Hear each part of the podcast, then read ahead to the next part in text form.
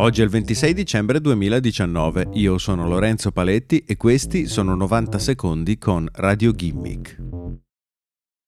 Cats, l'ultimo film di Tom Hooper basato sul celeberrimo musical di Andrew Lloyd Webber, ha riscosso più di qualche critica da quando è arrivato nei cinema.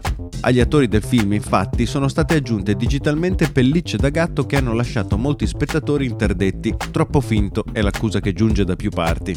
Hooper ha ammesso di avere lavorato al film sostanzialmente fino al giorno del suo lancio nei cinema e non ha ancora terminato la produzione.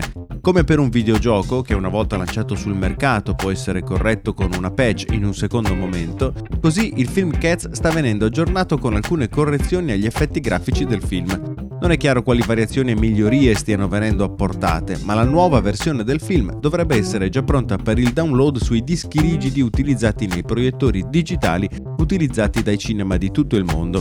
Non è la prima volta che un film viene corretto dopo il suo lancio. Stanley Kubrick aveva infatti creato una nuova versione di Shining con un finale leggermente più corto dopo che il film era già stato lanciato nelle sale. A differenza dell'epoca, quando produrre e distribuire nuovamente pellicole per un film era un'operazione lunga e costosa, oggi si tratta solo di un click e qualche ora di download per i gestori dei cinema e i distributori di film.